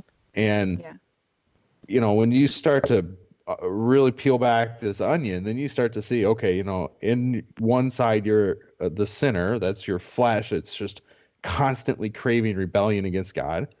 It's constantly cra- uh, craving sin of some sort, and that sin can be anything from idleness, laziness, um, to full blown murder. I mean, it, the scales, you know, so wide. And then you've got the other nature that craves Christ, and that's the uh, the re, uh, regenerated heart. That's that still small voice that's, you know, working on your mind to keep you focused on God, keeping you focused in your prayer, keeping you focused in your devotions and studies and your fellowship with other people. Right. Some would argue that's how you, aside from abiding in prayer and the word, that that's how you would walk or keep in step with the Spirit is following that disposition. I guess I don't know how else you would phrase that. Um, you know the whole thing about Elijah in the cave. It's it's not about listening to God in the sense of sanctification. I, I really don't think it is. That's not the context. Right. If you read backwards, you read that God was not present in the strong wind or in the earthquake, and I forgot what else is there. But the the whole point of the passage is that God is not always um like extravagant or pompous. He's not always demonstrating his power in ways that man is surprised in amazing ways. He's also present in weakness, which Elijah was in right there. He was escaping from the woman, from the, the king and queen that he just confronted in front of everyone. He cursed them in, in front of everyone. He was like the hero of, of Israel, and then he he he runs away terrified as a coward. So he was in a moment of weakness. So in, in that sense, if if we're saying that that the Holy Spirit can bring Scripture to us in the sense of helping us in our weakness, I absolutely do agree with that. Sure. But I don't believe that that we have to be listening to a still small voice. If anything, our still small voice is Jeremiah 17:9. Our hearts are wicked and deceitful. I'm not going to listen to my heart. And if I'm thinking about scripture, I know it's not my heart primarily. I do believe it's part of the regenerate heart, but it's um propelled by the Holy Spirit. Yeah. Well, that's What about- that's kind of what we were arguing, though, Paul. Is that you have that dual nature. You're you're simultaneously a sinner and a saint. Yeah, You're- I know, but I, I I don't believe that that using the phrase "still small voice" is valid because that's not the Oh yeah, context. Lu- Luther, Luther and Calvin didn't use that terminology. Yeah, Charles didn't. Spurgeon did, but they didn't. They had a different phrase for it. I can't remember what it Well, was called. Spurgeon was the topical preacher, so I I can let him pass on that. Besides, I I, I love him. So Actually, his What about- his sermon was on that text too. What Oh, about in- instead of still small voice, it's Christ kicking the door down in your face type voice. That's more 'Cause like that's it. really what it is. Yeah. Yeah. yeah, I, I would argue that that Jeremiah passage doesn't apply to us as saints, and I that's kind of been a big gripe of mine as I've observed the Reformed camp. I think it does and it doesn't at at the same time. Yeah, that's a good that's a good topic that we should touch on sometime. How about we take a couple more and then we'll call it for the night? You guys see any of that pop out? No, that sounds good. Yeah. All right, let's see. Well, I we got already- one. All right, what you got? Would you rather be Lutheran or Eastern Or- Eastern Orthodox? I'm sorry, by the way. Wait, why does it have to be that two? I know. Because it's almost like they are alike, and yet they're not. Lutherans, because uh, Eastern Orthodox denies justification by faith. Lutheran. Mm, biblical. I don't know. Yeah. It's biblical. I'd just rather be biblical. I don't Yeah. know. If I had a dollar for every time I heard that, I was kidding. Uh-huh, I'm sure. well, I don't know enough about. I, I'm a country girl. We don't have any of that around here, so I don't know what any of that is. Lady, I grew up in Bandera, Texas, the cowboy Okay. capital of the world. Well, you don't sound like it, so I know we had that conversation before. I know. I don't have the accent, so I'm not auth- uh, authentic. Nah. I think I'd be one of those Lutheran boys. They seem to have it better. Well, we don't have that down here. Yeah, but those Eastern Orthodox people are kind of funny. I, I don't really like them. Nope. You're terrible, by the way, at it. That's what they sound like in Bandera. I don't know if it's terrible. Well, we already know what Alex is going to pick. So what about you, Leanne? Eastern Orthodox. Oh. There you go. Let the hate mail flow. Go pray to icons now. No, I. Eastern Orthodoxy had a council where they condemned Calvinism as heresy. Yeah, I know. Really? Yeah, they did. I was reading up on it the other day. Eastern Orthodoxy, they're, they're a trip, man. They're a mess, man. It's really hard to learn about them. And even whenever you think you have their concepts down, you don't. They're just weird. I mean, I guess that's the Eastern thought versus the Western thought. What are you going to do? I'd be a Lutheran because one of my best friends is is a Lutheran, And you like I'm gonna- baptismal regeneration. and that that man is present here. Oh, that's so sweet. Got around. You know, I'd also choose Lutheran, just because I'm familiar with it. My s- my step family was Lutheran, and then they converted to Baptist once they joined our family. I would say good choice, I'm but sorry for that. Alex Alex is going that way soon. very soon, huh? I, you know what? I was thinking about this actually the other day, not Lutheran and Eastern Orthodox, but uh, I forgot. It, Nick, it might have been about the the, the the the guy we talked to the other day, um, that we did the live about Yeah. on Thursday. Your your best buddy Eric. Eric, yeah. Yeah, that Reverend. Yeah, we go back. Way back, I hear. What's up? And uh, so I was, you know, I was thinking on my way to work this morning. I'm like, you know, he's he's very much anti-Calvinist. That's fine, and you know, but I think when it boils down to it, there's there's to to call yourself a true Lutheran, you would have to agree pretty much with almost everything that Luther taught. To call yourself a true Lutheran. And there's probably very few people out there that would say that. I would not call myself a Lutheran in that case because there's things that Luther taught that I don't agree upon. Uh, That be the anti-Semitic or uh, you know, that's a small, that's a, just a small piece that, of, of his late, late in life, his old senile life that uh, you could probably overlook. I, I'm not a big fan of baptismal regeneration. Uh, um, Yeah. His his view on the Lord's Supper is a little wonky, and uh, I, so I mean, off of those two instances, I probably wouldn't agree fully with everything he teaches. So, and and I mean, for me, I'm going to go to the line that just says I'm going to read the Reformers, and that's going to include Luther. It's going to be Calvin and Edwards and Knox and Owens, and and and I want to absorb what they they wrote about. And then when I look at okay, so how does this reflect to me, and what does the Scripture say? Then I can build my doctrine out of that collection of thoughts. I, I'm a mutt, if you would. I, I got all the reformers. I like them, most of them, because there's some out there that are just kind of way out there. But I- you know, I wouldn't call myself a traditional Lutheran. I wouldn't call myself a traditional Calvinist. Just kind of right in the middle, and I'm perfectly comfortable with that right now. I just tend to bully you. It, it's like I an know. in-house joke now. The problem, is. the problem is if we keep saying it, it's going to be a word of faith, and it's going to happen. Oh my! Uh, it's hilarious. I'm a mutt so too, I got the last one. All right, what you got? I know this one's going to be interesting.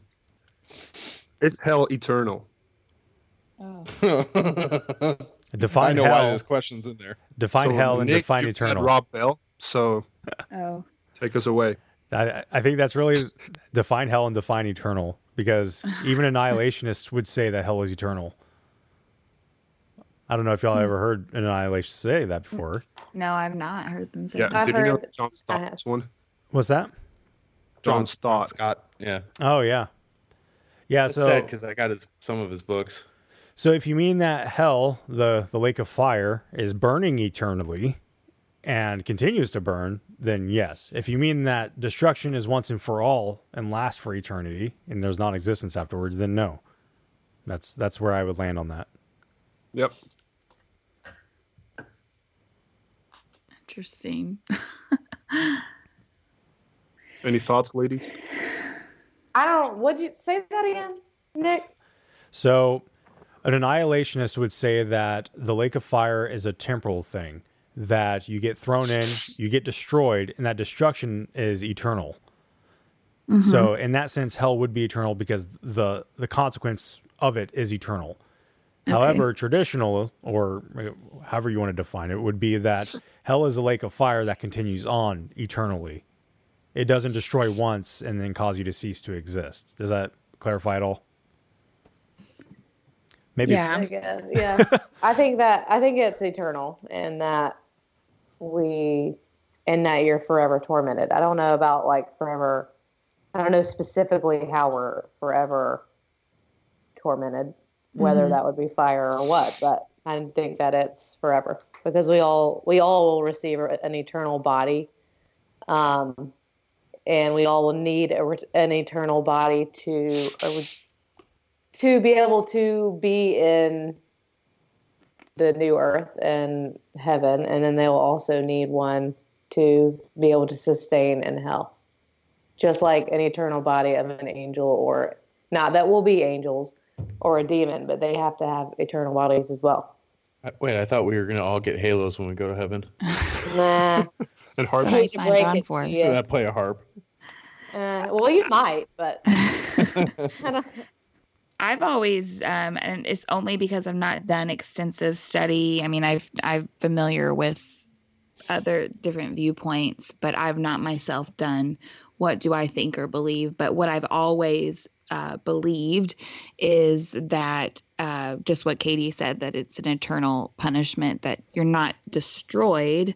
Um, and then you cease to exist, but you have an eternal punishment. I don't know again what that would look like if it's fire or uh, just separation from God and his wrath on you is your punishment for all eternity. Um, but I've I've never held the belief that after the final judgment that person who is condemned to hell is destroyed and ceases to exist. That's that. But that's my lack of study. But that that's that's what I've always um, believed, I guess. Well, I, I know Paul and Alex's view, but here, Paul, is is this an essential doctrine? There's a follow up question for you. Hmm. How long are how long are we gonna have like questions like this? Yeah, you're gonna have to turn this into a two-part series. This, this could go for 30 minutes if you ask that question. Yeah. How about we save it for the next roundtable? We'll discuss that. I'll let you. Sure. We can prep up I'll on just that. lay out my, my position on two verses. And the devil who had deceived them was thrown into the lake of fire and sulfur and sulfur where the beast and the false prophet were, and they will be tormented day and night forever and ever. Yeah. And then verse 15, and if anyone's name was not found written in the book of life, he was thrown into the lake of fire. Mm-hmm. Right. Yep. So, So, so that would the- answer it. Yep. Yeah. Yep.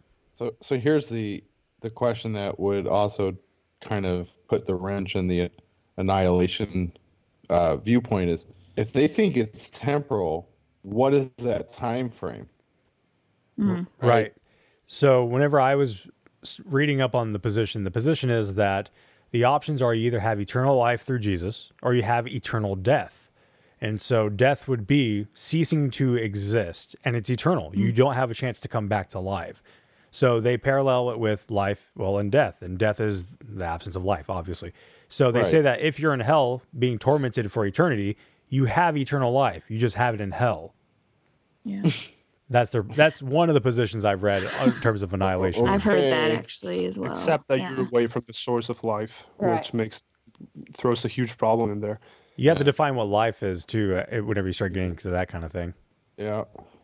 Well, just be a soul. You have an eternal body. You'll be in existence. You'll be able to think, feel. Well, that's the question. Everything. Is is that It's life? judgment. That that would be the question. Is is that being like is that life? Is that living? I guess. Then they would yeah. So they would say that you still have eternal life. You just have it in hell. Okay. I've heard people say it that way before. It's it's very it's a very interesting deep sub- subject that Uh-huh. certainly That's can't. semantics, mainly. Yeah. Yeah, it's pretty it's pretty straightforward in the scripture, but Yeah, it is. of course the the idea of hell being literal fires uh, there's there's a lot of traditional and cultural uh like a lot of us believe that hell is currently existing now but it's not and that's just Right. one of those things that the culture just kind of threw in our face and we Yeah. kind of took it Right. so And also, destruction is not really scary. no Right, exactly. That's what I've thought too. It's like, okay, I'm just gonna reject God now, and then I'll just cease to exist. No Yeah. big deal. It's like an atheist; like they just believe they'll cease to exist. So it's not. I don't want to say it's scary, not scary for them. I don't want to. You don't want to scare someone into that decision, but like, why would an atheist care? Mm-hmm. Because Yeah. that's what they think is going to happen to them anyway. to be fair So- Right. to be But fair i don't see- think that would be a solid rebuttal i don't think that would be a good argument i don't think But we see straight in scripture from the rich slave master, he is in hell. luke 16. I mean, he's not in the eternal lake of fire yet, but he's in hell and he is miserable and is begging for them to tell his brothers on earth because he's so miserable that he just wishes for a drop of water on his tongue. yeah We know that you don't cease to exist. Well, that that would be so they they would argue that would be the pre because it's Hades, it's the grave and it's outer darkness and and Revelation Hades and the grave or Hades and death get thrown into hell. So they would say, yeah, that's the temporal waiting uh So is, waiting is place. only Satan, I mean, the Antichrist and the false prophet, are they only tormented forever? I don't know. I haven't I haven't read that deep into it. I just I just remember I dwelled into it a little bit and then I was like, yeah, there's more important things to look into. Yeah, because I mean, scripture says it plainly. They're just doing a lot of gymnastics. Yeah. Mm-hmm. Yep, that's what I think. You're not an Origenist? You have like a really strange thing with Origen, dude. You mm. kind of love him. Me? Yeah. I- Yep. Yeah. Yeah. Is this an intervention? yes. We'd like to sit you down, Nick, and have a conversation. I Can I think, strike the last word. yeah. I, I was was just a joke. I was gonna say like, I mean, he he. It's hard because he was so helpful, and then he wasn't, and it's like I kind of feel bad for the guy, but then I'm I don't know. He's an interesting fellow, but I don't love him. Sorry. Mm-hmm. I love John Wesley. We know, we know that. Um, I have one more question for for the ladies before we go. Okay. Um, Okay. the question is, uh, let me let me make sure I'm reading this right. Why is Katie wrong about Calvinism? Oh gosh. um, I'm just well. I don't really know how to answer the question, so I guess you'll have to answer it because Katie's not wrong. So why do you think Katie is wrong? I'm just playing. We can save that for another. Uh, we're gonna have a formal debate. I think uh, her church is hosting us, and we'll, oh no, we're not. we'll fly in a moderator, and then she can teach in a mixed congregation about Calvinism. Going to horseback with a Magnum 44. There you go. Who that's are we? a lot Eagle? more. Are we You Putin? know, that's Desert a lot Eagle. more probable to That's my Eagle. There you go. No, all but of the other things. like the actual cowboy gun, it has to be a 44 Magnum, dude. I'll go. I'll go get my ten gallon hat. Do it. Well, uh, we can close this out. Do you guys want to point people to y'all's? Um, I don't know what they're called. I can't think right now. It's late. Um, Social. To your to your stuff before we get out of here. Yeah, sure. Um, so Leanne is um, I'm at Faithful Defender, just at Faithful Defender on Instagram. I'm also have a Facebook page that you could search on the same handle, and um, I'm on Twitter as well. But I'm definitely the most active on Instagram. Typically respond to questions and comments and things there. So uh, reach out if you like, and um, if you're a woman, and um, we can have a conversation about some of these things. Yeah, so I'm Katie. My handle is at the Berean Millennial. Um, and that's the same for my Twitter handle. Uh, my Twitter is more political, so if you're into politics, uh, hit me up over there. I'm I'm a little sassy conservative a little bit over there. So, uh, and then I have a Facebook page as well, um, the Berean Millennial. and Leanne and I do lives on there sometimes. We're actually going live. What I don't even know, Leanne. What day? Uh, Monday, yeah, this coming Monday, uh, we're gonna do a live over there um, with some other uh, friends about Christmas and its pagan origins and how we shouldn't cel- celebrate it. I'm That's- just kidding. so we're gonna we're be just gonna talk about, about- Christmas. Those are some fighting words right here. I've Yeah, I was gonna No, no, say no, no. We're gonna bring out the celebrate it. sarcastic. I celebrate Christmas. We're gonna talk about all of the the lies behind the pagan origins and stuff. Okay. Yeah, and why we can celebrate it. I'm looking at my Christmas tree right now. It's not a um, it's not a satanic tool. Yeah. So we're gonna be talking. though? You guys don't sacrifice chickens not- to the Christmas tree. and yeah, we're gonna talk about how terribly the verse is used over and over about decorating a tree with gold and silver, and how that has absolutely nothing to do with the Christmas tree. Yeah. So Silver. So and- I'm us into politics, by the way, Katie. So I'll I'll I'm follow you. follow you on Twitter now. well, only if you're a conservative will you like my page. Yeah. Everything that we say on Twitter has to do with politics. Like Yeah. I think we both kind of censored a little bit for Instagram, but I don't know Yeah. why that is. Why is that? With Well, Twitter's- because well, because I hate Twitter. Twitter, by the way. I know I do. too. Twitter's the worst. It's such a I'm cess- way more. still- I'm way more outspoken on Instagram than I am Twitter. T- Twitter's If like it- tw- Twitter's like walking into an alley with like a hundred gang members and being Yeah. like, "Hey, come get me." Right, Yeah. exactly. Yeah, Well, that's because everyone in the world is watching you, whereas on our Instagram, we're sort of in our little bubbles where people follow me that are like minded. On Twitter, it's a free for all Free for frenzy. All. You know, I enjoy that. I agree. I don't. I don't really talk politics. Paul's all about that. I love Politics politics. is fun. Paul always tries to get me into politics, and I I just gotta get into it. Not really. I'm just playing. man. Maybe those can be some of our new lives in 2020, Katie's. We can talk about some of the politic issues. Oh gosh, we'll really. As we Invite me towards I the am, election. I'm uh, a. Oh, you know what? You guys can get my wife to come on because my wife is a closet not really closet, but really staunch conservative. Yeah. I thought you were gonna say Yeah. Democrat, dude. No, no, no, no. So I thought you were. nervous. I thought you were going to say Eastern Orthodox. She's a Eastern Orthodox Lutheran Democrat. Wait, why? Wow. we got to bring her out of the conservative closet. Yeah, she she doesn't really. She'll she'll maybe voice her opinion every once in a while, but I'll I'll let her I'll let her know the invitation's out there. But Yeah. I, when I first started dating her, I was a Democrat. no.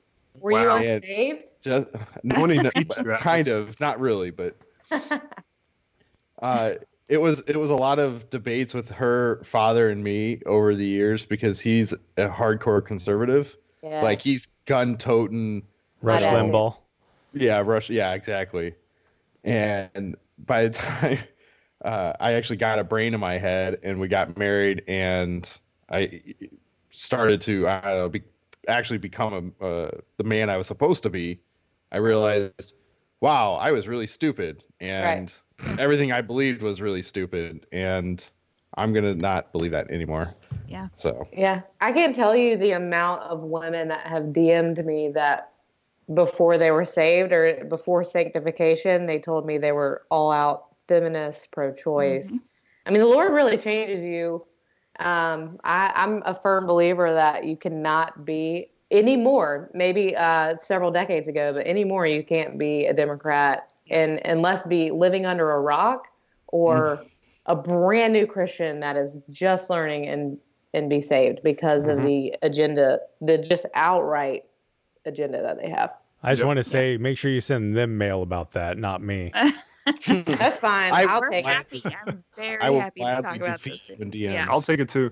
I'm one of those Well, guys, you, you know, those people that are like, you know, well, what do you believe? Well, you know, I just believe the Bible. I'm kind of like that with politics. I'm just a centrist. I believe the Bible. The Bible. Bible does right. have politics, though. That's what I'm Well, Nick, let saying. me ask you a for, for me, Nick. for me, I'm I'm a centrist, and so I I don't ascribe to a particular party, but I take each viewpoint and I hold to them, and I don't really prefer either label. Before I was saved, I was a really hardcore liberal, but I mean, that's what they do to you in the public school system anyway. So Yeah. what are you gonna do about Um, that? Nick, did you vote? Yes, Okay. So That's there's an I about. impeachment episode coming next, right? there's always an Yeah, impeachment that's episode. the next round table. Cool. I'll be, I'll, I'll be down Good for it. I'd I've been following it. Yeah, more than happy to talk about that. Y'all can start the square table. I'll, I'll sit that one out. Well, Paul and I've got the the straight, fat, and Fat and uh, single. Single table. Oh, gracious. Well, that will conclude our roundtable 10, which is just about clocked out at two hours like the last one. These just keep getting longer. We're going to have to release it in theaters at some point. But that's it. Thank you for having us. This will be up Tuesday. Um, Yep. And have a great day.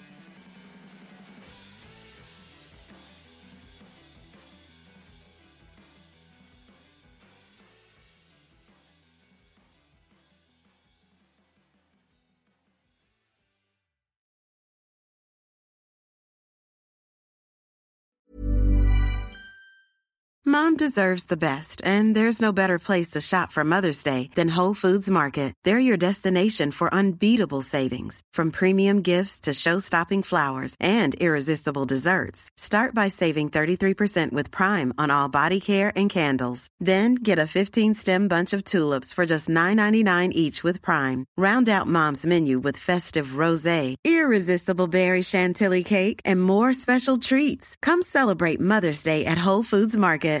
Normally, being a little extra can be a bit much, but when it comes to healthcare, it pays to be extra. And United Healthcare makes it easy with Health Protector Guard fixed indemnity insurance plans. Underwritten by Golden Rule Insurance Company, they supplement your primary plan, helping you manage out of pocket costs without the usual requirements and restrictions like deductibles and enrollment periods. So when it comes to covering your medical bills, you can feel good about being a little extra. Visit uh1.com to find the Health Protector Guard plan for you. When you make decisions for your company, you look for the no brainers. And if you have a lot of mailing to do, stamps.com is the ultimate no brainer. It streamlines your processes to make your business more efficient, which makes you less busy. Mail checks, invoices, legal documents, and everything you need to keep your business running with stamps.com. Seamlessly connect with every major marketplace and shopping cart. Schedule package pickups and see your cheapest and fastest shipping options from different carriers with rates up to 89% off USPS and UPS rates. And with the stamps.com mobile app, you can take care of mailing and shipping wherever you are. Make the same no-brainer decision as over 1 million other businesses with stamps.com. Sign up with code program for a 4-week trial plus free postage and a free digital scale. No long-term commitments or contracts. That's stamps.com. Code program.